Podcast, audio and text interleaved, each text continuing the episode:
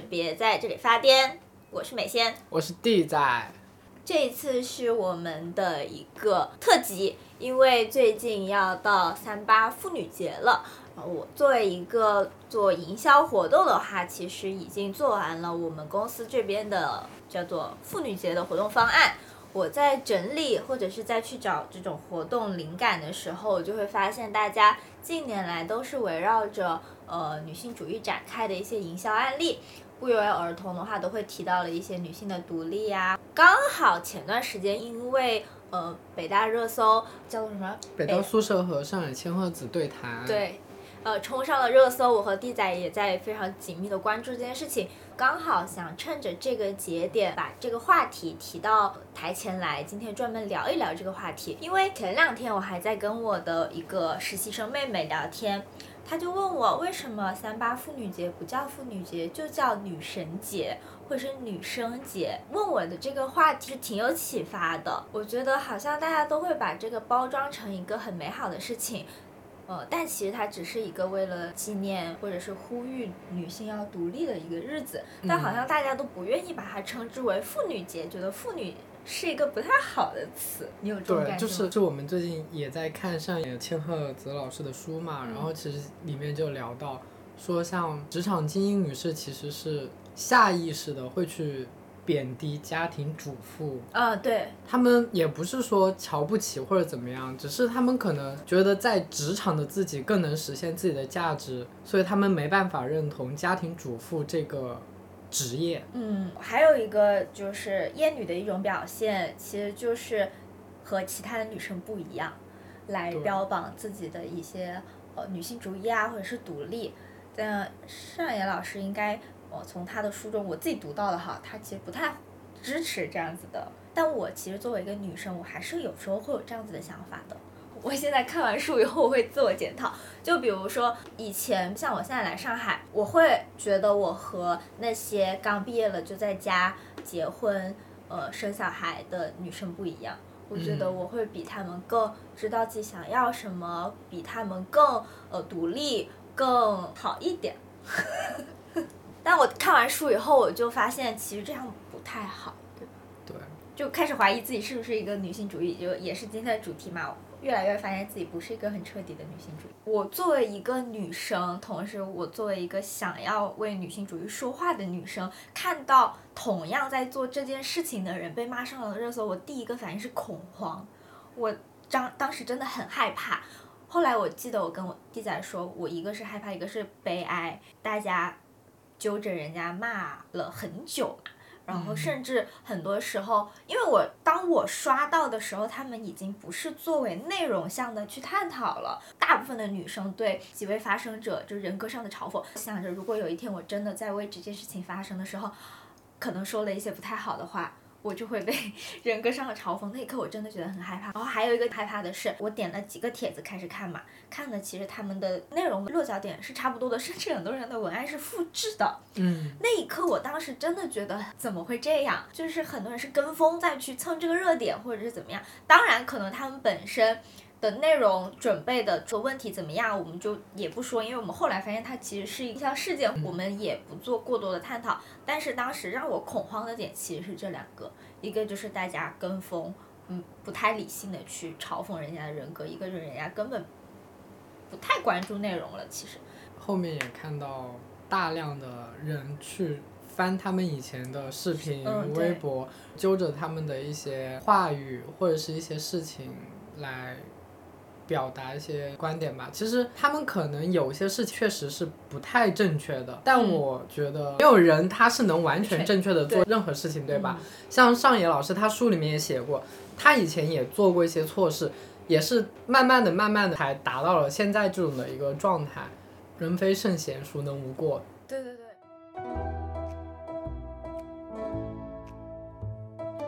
前两天我在听随机波动，他就说女性主义它其实就是提供了一个视角，用一个新的视角去看这个世界，让我们更了解这个世界。我觉得这个就是挺好的。嗯，还有一个就是可能那些更优秀或者更聪明的人，在遇到一件新的事情的时候，他更多的会去在意，呃，我能从中学到什么。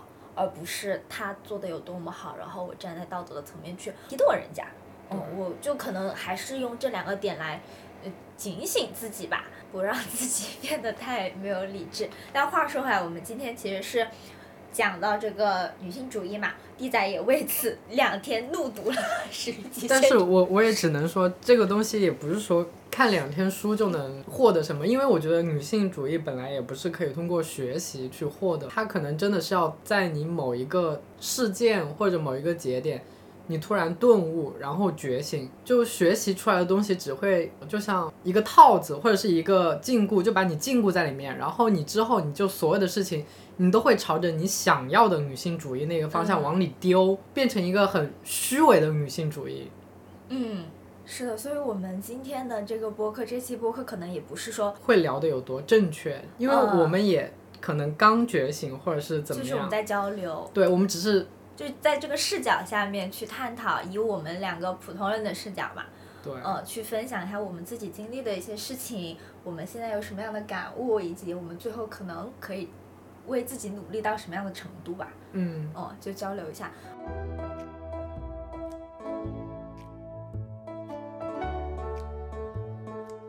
好我们就说回来，呃，上周是因为我看《始于极限》的时候就。有一句话真的打动到了我的内心，我就立马就是又圈下来发给弟仔，我就立马一边拍一边看发给他。这句话的意思是我追求的性关系，而不呃叫什么？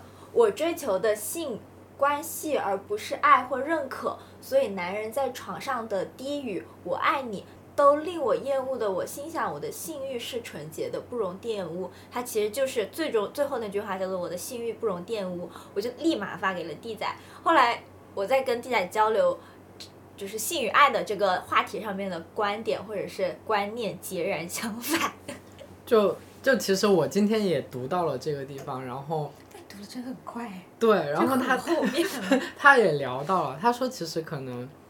追求性爱合一的人，可能就是被长期以往的，呃，浪漫爱情主义洗脑的人。我非常，我承认我是这样的人。就是它里面所有关于，也不是说恋爱脑了，就是可能就是以前那种被父权社会所禁锢女性的一些思想，我发现我身上都有。比如说？就比如最单纯的性爱合一，在我这边就是无法分开。嗯。在没有任何感情基础上，我是。无法去进行一个性欲的释放。嗯。对。就是你必须要性是忠于爱的。对。然后我今天也刚好看到，它里面有谈到一个，就是说，呃，性是死而复生的一个过程。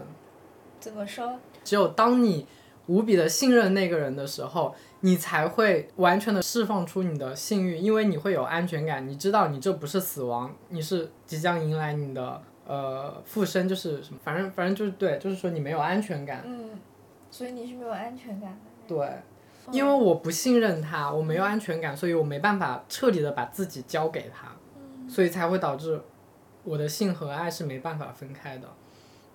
我好像曾经是觉得，你之前不是说我是那种拿大女主剧本的人嘛？对对。我以前是非常受这种原始传统的思想给包围着的，包括我记得我初中的时候，我就想说以后要嫁一个有钱的老公，呃，然后我就可以在家做自己快乐的事情。以及很久以前我也很喜欢那种浪漫的爱情，以及所有的爱情行为里面都是男生主动，呃，男去男生去追求，男生去表达。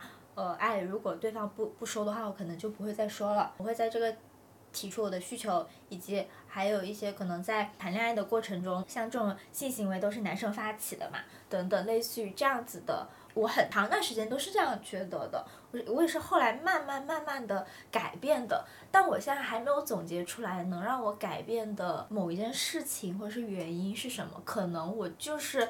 越来越觉得自己的愉悦是很珍贵的这件事情，越来越觉得还是要对自己好一点。哦，就是经历的事情变多了，然后就潜移默化的思想也发生了改变。嗯我以前我有一个观念是，当一个人不要脸以后，很多事情会变得轻而易举。我以前是这样想的。嗯。哦，后来慢慢的还是变成了。还是要先以自己的心情为主，或者自己的愉悦感为主。所以现在我可能遇到喜欢的人，我可能会直接跟他说，呃，我喜欢什么样的人，我不喜欢什么样的人，我想要什么，我不想要什么之类的。嗯，让我觉得很好。我最近不是也也在找工作嘛，也在听一些关于呃这种求职方面。我突然发现，其实性与爱和工作有一点像。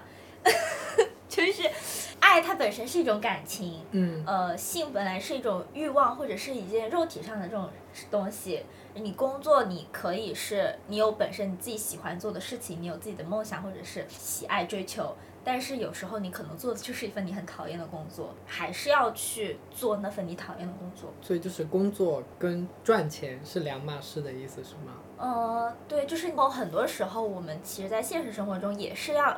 放弃我们自己的感情，去为了某一些利益或者是某一些欲望、生存的欲望去做一些事情的。我这样类比以后，我就发现其实也行得通。为什么有些人能够感情不忠于工作？那他们可能也是这样子的原因。我觉得人是可以剥离得开的，只是这种思想让我们渗透到了我们内心，觉得这是一件不对的事情。哦，当时，但是当我们觉得这是一件合理且对的事情的时候，大家就很容易就做到了。反正我现在就是很容易做得到。我前两天还跟我的闺蜜们说，我就是性和爱分得很开。如果我跟一个人谈恋爱，如果他的精神出轨，我是完全不行的；但他肉体出轨，我是可以的。就是你必须要跟我坦诚哈，就是坦诚跟你说我要出轨，呃吗？开放性很性之类的，我是我我没有尝试过，但是我目前对我自己的判断，我觉得我是可以接受的。嗯。嗯，那我不行，我完全不行，就是精神出轨也不行，肉体出轨也不行。对，我我真的觉得我就是从小，可能跟我妈一起看韩剧啊，然后周围的朋友也是一些女孩子，然后就给我一些少女漫啊什么那种，我获得的爱情观都是这样，从一而终，一见钟情，然后大家都很专一，恋爱达到一个圆满的状态的时候，然后步入婚姻，在。呃，生小孩，不停的、不停的延续下一代之类的，就是我接受的观念，从小到大都是这样。那我知道了，可能有一部分原因是我不喜欢看偶像剧，我不看韩剧，不看偶像剧，不看言情小说，这也不是不看吧，就看的很少很少，以至于在呃，就是青春期的时候会受到别人的嘲笑。就是 说，你怎么这？我就跟他说，我看过的韩剧只有《浪漫满屋》和《大长今》，就没有。大长今就是一个大女主啊，就是啊，虽然那个时候也，但她也是靠自己的奋斗。啊，我可能就是看的比较少，所以以至于让我现在剥离开是比较容易的一件事情。嗯，嗯，对我来说就比较难。但也没有关系，我觉得，主要还是让自己开心就好。现在呢，就是男人也没有，爱情也没有，什么都没有。但是你有了一份好工作，恭喜！恭喜恭喜恭喜恭喜，找到了好工作。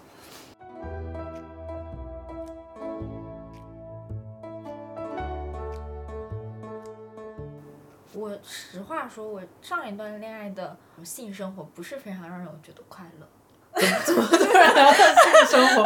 就是我在跟你聊感情。对，就是。就是因为这件事情让人不快乐，我就不这么想，需要，就是在这个过程中没有愉悦啊。但我是属于在一段关系中，性和爱相比的话，我更想要爱，就性的占比可以非常。哦，我也是。所以，就算它不好，只要它发生的次数足够少，那对我就不会有影响。我我是的，我也是这样的。对。是这样的，所以我可能这样才跟我上一任谈了很久吧。就可能比较适合柏拉图了。所以在性与爱方面，别人就会觉得我是一个非常主义或者非常超前。嗯，但这种其实，在某一些男性眼里，他可能就会用一些很污名化的词语来形容这种行为，他不会觉得你这是超前，也不会觉得是女性主义。到这种，我还挺想表达的，就是如果有男生说我很类似于就是。这种应该怎么形容？一般男生会怎么形容？就你刚才说的这种行为吗？嗯，不检点。在他过脑子的时候，他会这样说；如果他不过脑子，他会说的更难听。比如说。比如。OK OK OK，等会不能播。嗯。就是会很难听啦，就反正就很多男性对这种行为也不是很理解。他们可能骨子里觉得就是女性就是要依附于他们。然后那本书里面其实也写了嘛，就是他就向上一老师询问，他说你是如何做到，就是在已经对那些男生绝望的情况下，还去向他们说这种事情。嗯。虽然我还没看，就是我还没看懂上一老师什么是怎么做的，但是我觉得这个问题也发生在我身上，就是因为呃性少数群体那那啥，反正就就就女性其实跟 LGBT LGBTQ 群体，不好意思，就有点嘴狂瓢，其实都偏弱势嘛，其实大家对直男啊或者什么那种挺绝望的。就是我也会觉得很绝望。就我现在我微博刷到这种有些人说一些很难听的话，我也懒得去跟他解释。我觉得你爱怎么想是你的事情，我们怎么过好我们自己就够了。也并不想要向他们去输出任何一些观点，但是我觉得这是不对的，很难逼着自己去输出观点，因为觉得就是傻逼，我没办法跟他交流。哦，我觉得这个点确实是很需要纠结的。有时候我会觉得叫做莫于傻逼论短长，嗯，就是这种嘛。但有时候我又觉得，如果就是放任他们这样下去的话，他们就会愈发猖狂。对，就反而变成我们理亏，所以才会导致我们没办法反驳他们。对，是，我觉得这个也挺让我难受的。所以在日常生活中，我不太会去，就是很认真的跟身边的男生或者觉得冒犯我的男生去讲道理。嗯，我不会跟他说，这是女性啊，你不能，你要互相尊重啊什么之类，因为我觉得他们就会突然会觉得你很较真，怎么样？我觉得不能讲道理，但是要摆明自己的态度。就如果他说了会让你不舒服的话，你就要立马告诉他，你这样让我不舒服了。对。就可以了。对对对对，我觉得还是要发声的。嗯。一个就是可能在人人与人面对面交流的时候去说他。嗯。嗯，或者是。嘲讽他怎么样？就是起码让他意识到，呃，我们是对对，而且我们是有底线的。还有一种就可能通过像这种播客的形式吧，或者是各种各样在社交媒体去表达自己的形式，让这一类的声音变得更强大一点。呃，我不记得是厌女还是始于极限，这里面说到了一个观点，是当我们现在的女性开始不断的去觉醒，开始觉得自己的性欲是可以合理的提出要求和。请求的时候，对男人来说，有时候甚至是一种红利。比如说，可能很很多年以前，男生要追一个女生，他需要付出他的金钱，付出他的时间，要对这个女生好，然后他才能跟这个女生，比如说看电影、谈恋爱、牵手，然后再过了可能三个月的这种验证以后，女生才会同意和他发生一些性关系，或者是必须要结婚之后才能去，就是可能传统有这些。是这样的流程，但现在，呃，当女生发现自己的需求和欲望是可以提前提出来的时候，那男生在比如说追女生的时候，他就不需要去追女生了，呃，或者是他们可能一拍即合就可以谈恋爱了，甚至他们可能第二天、第三天他们就可以就一夜情啊什么之类的，类似于这样子的事情，可能对有一些男生来说反而是一种红利，他们会觉得我好像简单来说，我睡到一个女生更容易了。所以我抱着这样子的观点，我有时候也不太愿意去提出自己的这种需求或者是欲望。就是我觉得，如果说我我我真的没有判断好这个人合不合适，我就开始跟他一段感情或者是一夜情的话，对我来说到底是不是一种伤害，还是我自我欲望的一种满足？其实你现在就是个拧巴的状态啊。本质上，其实你你的爱和性也是没有分开的。嗯，我也不是，我可能是怕他的 身体不干净，或者是就是这种情况。因为我觉得大部分的男性还没有这样的，就普遍他的素质或者是他的这种意识没有这么强。嗯。哦，如果说我我能够完全或者百分之八十的相信市面上的男性都是有这样子的平权意识，或者是有这种意识的话。我会觉得很信任他们，我会很能接受这种一夜情啊，或者是我们可能刚谈一段时间就开始发生性关系这样子的感情。但我对现在身上男生没有那么大的相信，我可能觉得他们只有百分之十或者百分之二十是有这样平权意识的，我就不愿意把我的这样的意识，呃，或者是这样的观念实践在他们身上。以至于我现在遇到一些男生，我会很抵触。我觉得这是我目前抵触的一个很关键的因素。按我的理解来说，是不是就是那个男生没有把你们放在一个对等的位置？对。去进行一个性行为，就是嗯我也只是要性行为，你也只是要性行为，所以我们才发生了这个事情。类似于这样，为什么我可能跟呃跟 gay 的关系比较好？因为我可能会更信任 gay，他们会觉得我们双方是平等的。但我为什么不那么信任直男？我就会天生或者是下意识的去感觉，他们还是有这种不平等的底子在，会影响到我，所以我会很抗拒跟他们去交流，或者是嗯发生各样各各种各样的事情。嗯。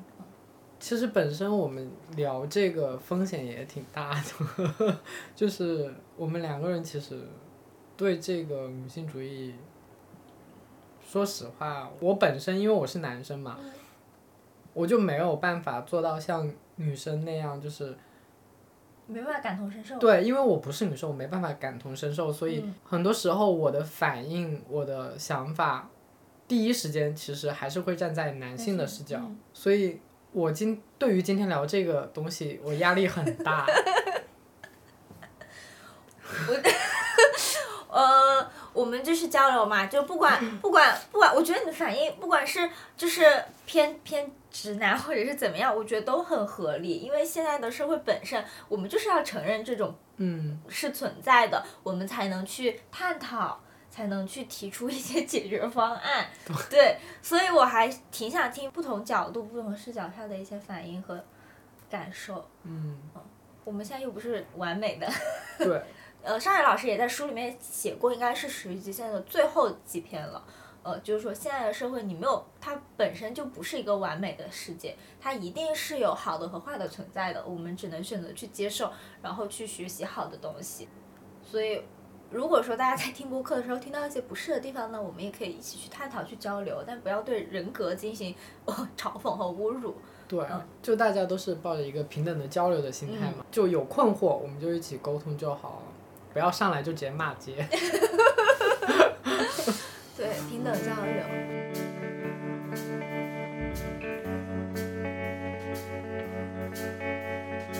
所以聊聊完了刚才那个话题，从从性与爱方面，我就是一个比较女性主义的人。但通过刚才的交流，我其实还是会发现自己不是那么彻底的女性主义的。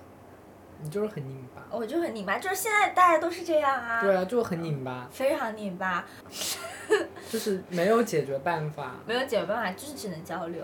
就一方面自己想要去做什么，但是另一方面社会给你嗯添加的禁锢，你又想要来把自己套进去，获得一些认可。对对对对，最简单的就是我没有办法跟我自己的素颜和解，我还是会有素颜焦虑和身材焦虑。身材焦虑我也有，因为以前胖过，所以就知道瘦下来有多难，所以就会。胖过。我胖过，但是也没有多胖了，就就胖也只是比现在多个二十来斤。但是也还好，就不会说胖到让人觉得第一眼就是说你是进行对对不会这样叫，你自己也知道这二十斤肉掉下来有多难，所以你就会在吃每一口饭或者是吃每一口甜点的时候，你就会下意识的想我要不要少吃一点，或者我现在多吃一点，那我哪个地方空出来就不要把那个热量的缺口。给填满或者怎么样？你是很努力，就是认真的去减肥吗？我那时候是很努力，已经是一个很病态的状态，应该是一八年的样子，因为那时候刚好谈恋爱分手。现在回想，其实他出轨跟我胖不胖其实是没有关系的，只是我那时候会下意识的觉得，就是因为我胖了才会出轨，所以才会导致我需要减肥，然后符合那个时候的人的审美，就是要瘦一点啊，或者怎么样才。好看一点怎么样？每天跑步，每天跑。那时候是五公里起，如果我能跑的舒服一点，我就跑十公里。那一天不吃晚饭，早饭就吃一个鸡蛋，中午就是能不吃就不吃，吃的话就吃一些水果或者是那种清水，呃，就是开水烫青菜这样。前一个月掉的挺快的，就疯狂掉，然后掉了可能有十来斤，然后后面开始就不掉了。那时候刚好又换城市工作嘛。就整个人压力非常大，然后就焦虑，非常不健康哈。就是但是又觉得我不能胖，我一定要瘦下来，我一定要瘦到皮包骨才能被大家喜欢。那时候就是很就就像那里面说的，就是大家谈恋爱的时候，其实也不是为了追求什么关系，而是想要得到认可，想要让自己知道我不是一个平凡的人，我在某个人眼里是一个特别的人，所以他才会选择来跟我谈恋爱或者怎么样，想证明自己的特别性。哇哦，好厉害呀！但是我现在做不到了。现在我们都懂得怎么爱自己了。对，我觉得这样太折磨自己了。对，你现在很很好看，我觉得现在你的那个匀称都就是。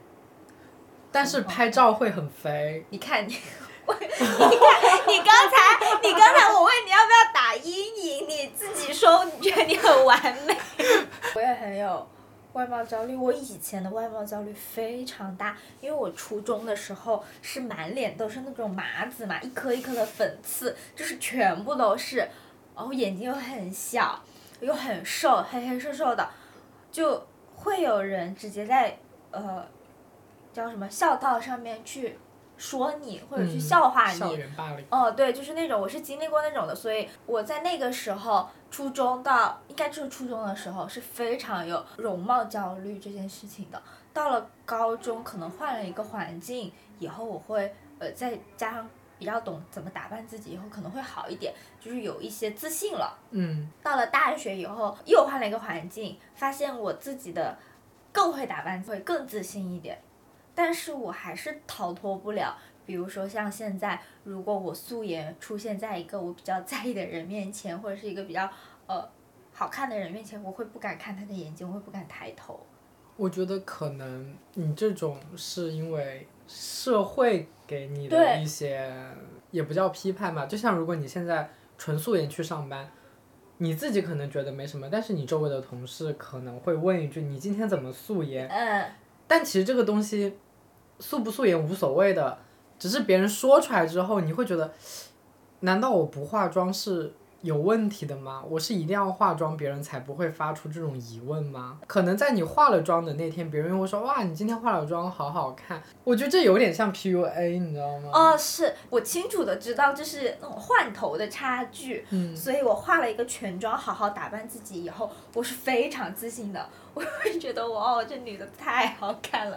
但是如果我素颜的时候，我会清楚的知道我自己不好看的，可能反而是这种差距感。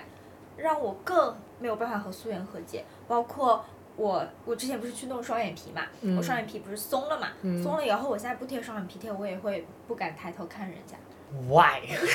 就是我会有这样子的不自信。我觉得还有可能是因为短视频啦，像短视频大家都有一段时间哈，说什么素颜和解，但其实大家都是在画那种裸妆，然后在那边啊，我跟素颜和解了，但其实都没有，都带着妆。这个话题就都没刷到过了。现在反而是大家教你怎么从素颜然后换头，我现在刷到都是这样，就是教你怎么化妆然后变好看。哦，对，还有一种就是可能大众一直在说女孩子就是要原生的好看才是好看。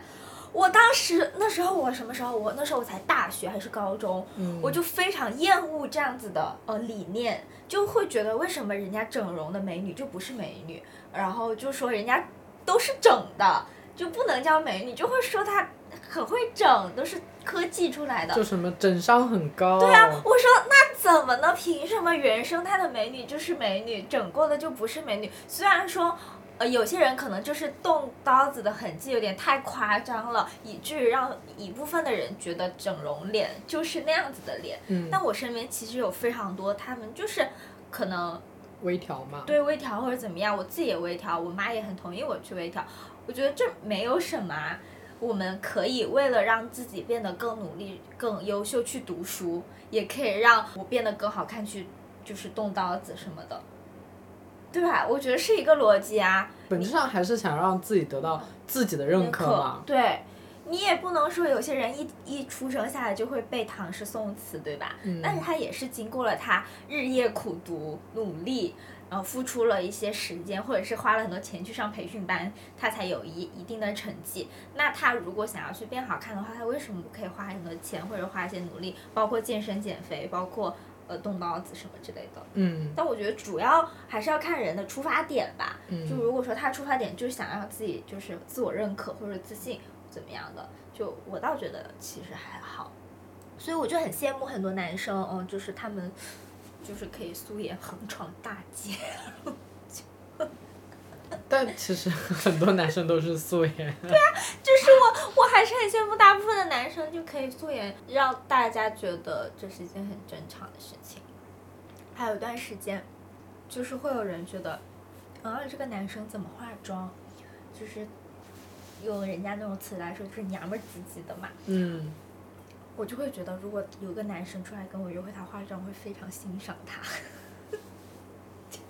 但是那段时间不也对“娘们儿唧唧”这个词也进行了一个讨论吗？就是大家好像觉得“娘”这个词就变成一个污名化的。对，我就觉得很不舒服。还有我妈上次打电话跟我说，嗯那件事情，我真的很明确的跟我妈表示我不喜欢这样说。我妈就是还是会这样子说，呃，为什么我总是喜欢？小白脸，就是你知道吗？我妈就会用这种词，我听了真的很难受。我当时就是立马就是飙泪了，我就觉得为什么我妈要这样子说我身边的人？可能你妈她周围的环境没办法让她学习到一些新的词汇去形容这种男生，像我们周围可能就啊就小奶狗或者怎么样，但是你妈妈周围她是没人给她说这种词的，她不知道该怎么形容，她只能用他们那个年代的词，但是那个年代的词都有一点点刺耳。对，哦，这个词说的挺好的，刺耳，确实是非常刺耳。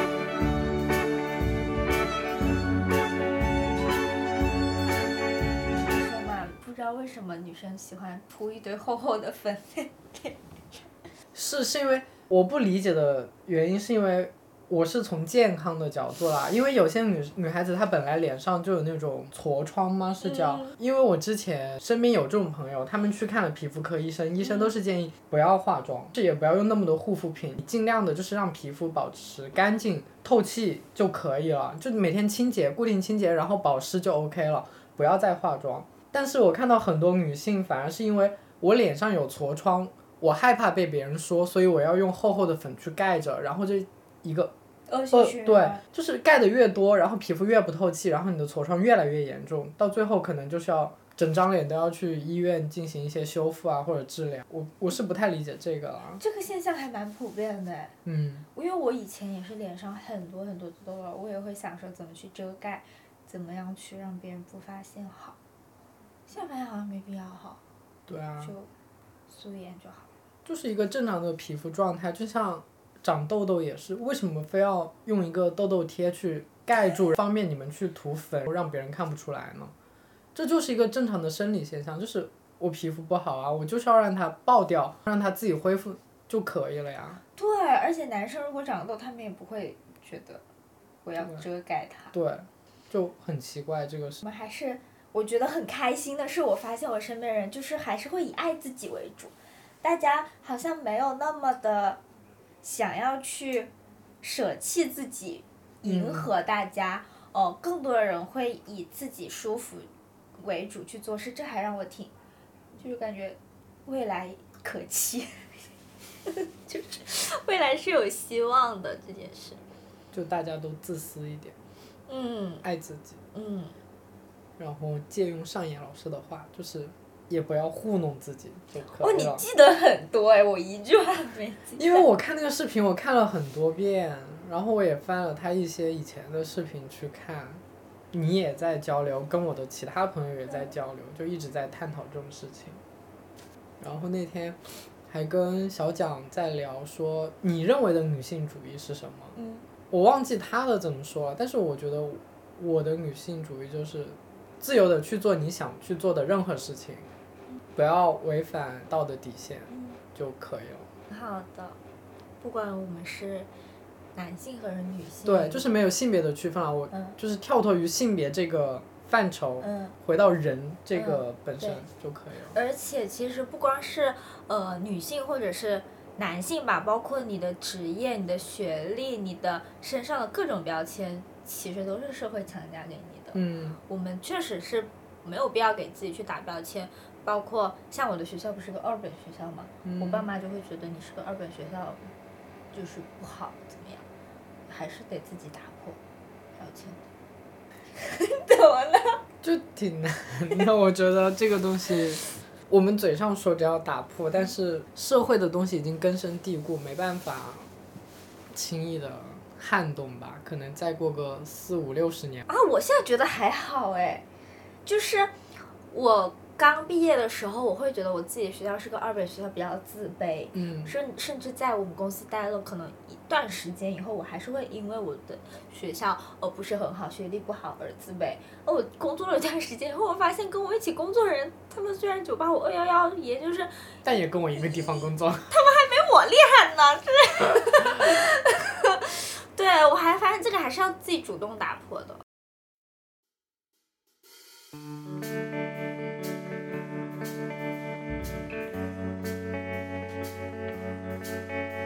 其实女性在职场也受到一些歧视，也挺明显的。就不是我跟你都提了离职吗？昨天刚好跟我们公司的一个管理层，他刚好在那边吃饭，我们也吃饭，然后就闲聊，他就聊到一嘴，他说，他说他不是性别歧视，但是他确实，他招聘的时候就是会下意识的先选择男性，他觉得女性就是。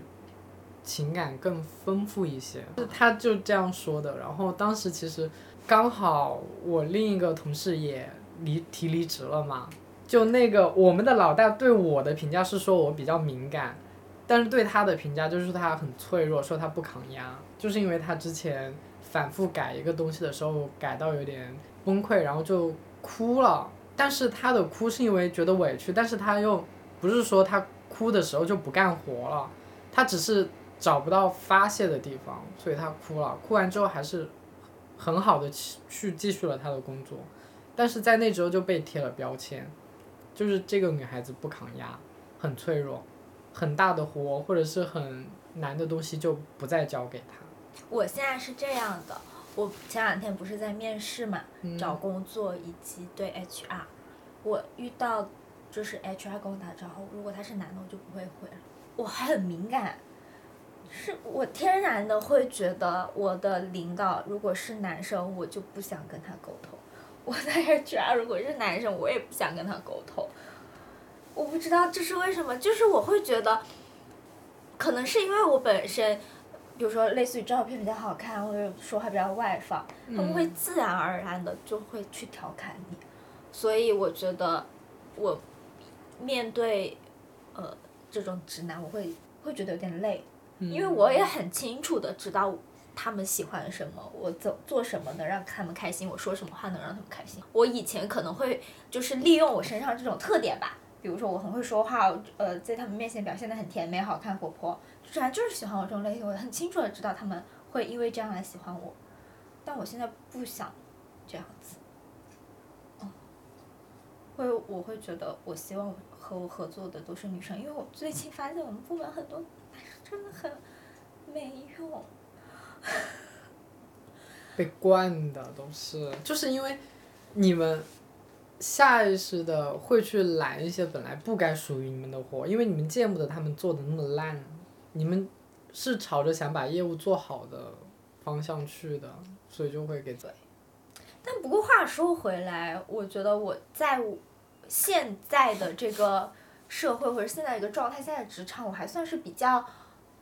松弛的吧，因为我身边可能像我的老板们啊，他们都比我大个两三岁、三四岁嘛，他们都三十左右了，就开始会呃，当我提出我要裸辞的时候，他们会说呃，因为你现在还年轻，还有这样的勇气，到了你三十岁的时候，你可能就没有这样的勇气了，或者就是他们会说这可能是你今生最后一次裸辞。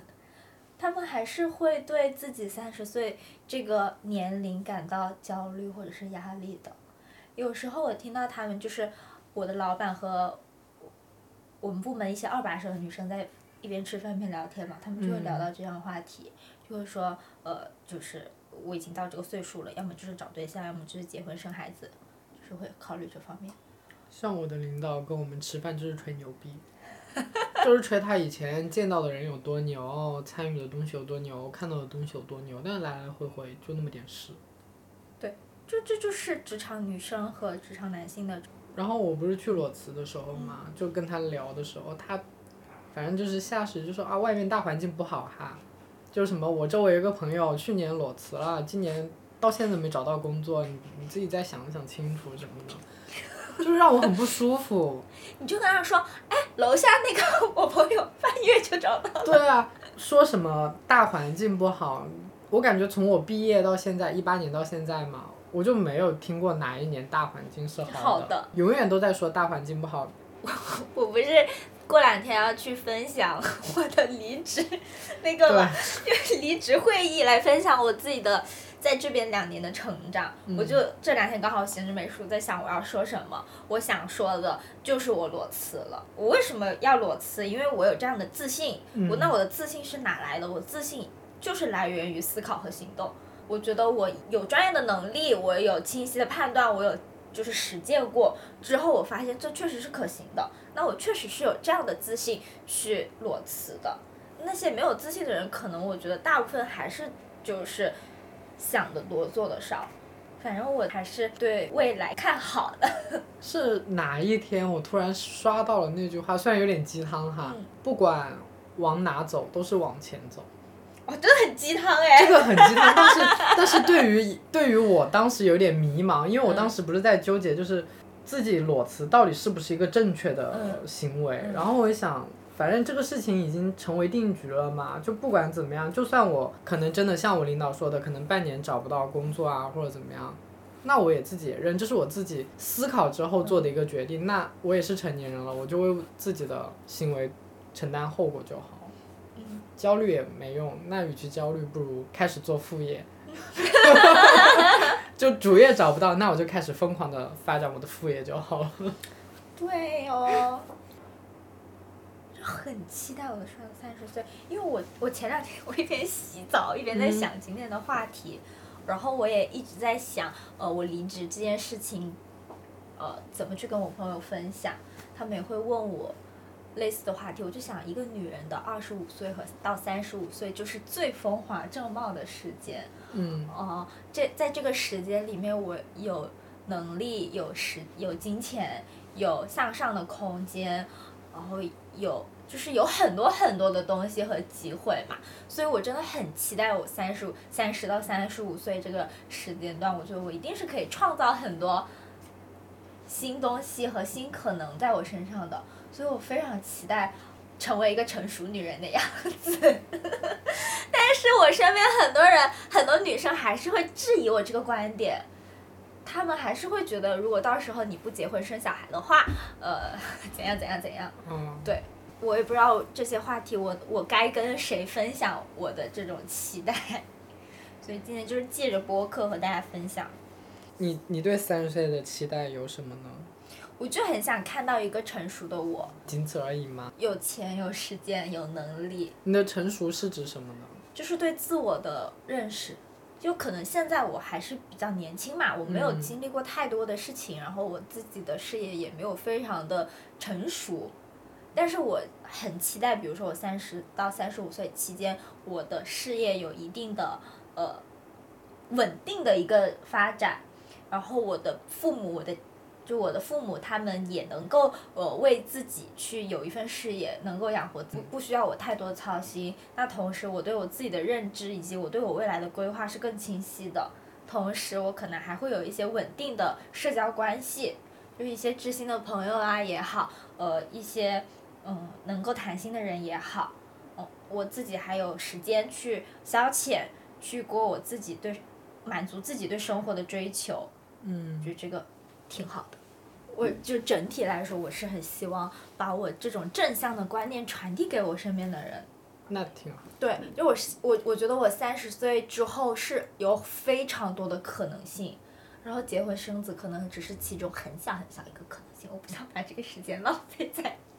这方面，我也不是说抗拒结婚生子，我只是觉得它是一个可能性而已。嗯，是自由的。对，是自由的，人是有选择权的。嗯。我觉得我大部分的自信来源于，我觉得我的人生是可以由我选择的。但是跟你聊，其实我一开始也跟你说过嘛，我觉得你整个人就是迸发着一种活力，相比来说，我可能就没有那么有活力。我到现在都没有想过我三十岁会怎么样，我也没有任何期待。你就是一个有钱的艺术家。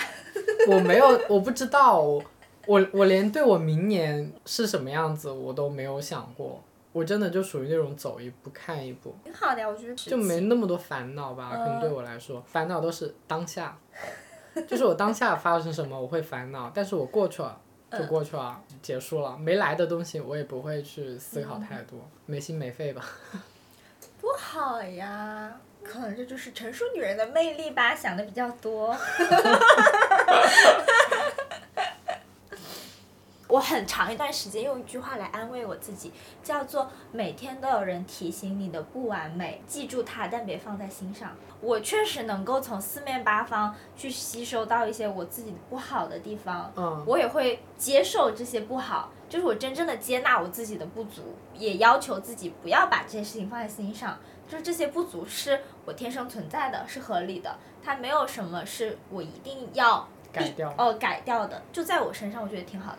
前两天我听很也不是前两天，前段时间听那个呃喜剧大赛二的那个有一个女性女性演员，我不记得叫什么了，她也来录了一档播客，她就觉得她非常喜欢她自己，因为她身上她能看到她自己身上的优点，也能看到自己身上的缺点，同时她发现这些缺点是可以通过自己的努力不断的优化和改变的，就会觉得哇哦，我每天。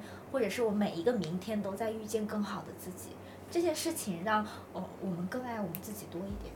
是。也差不多聊了挺多。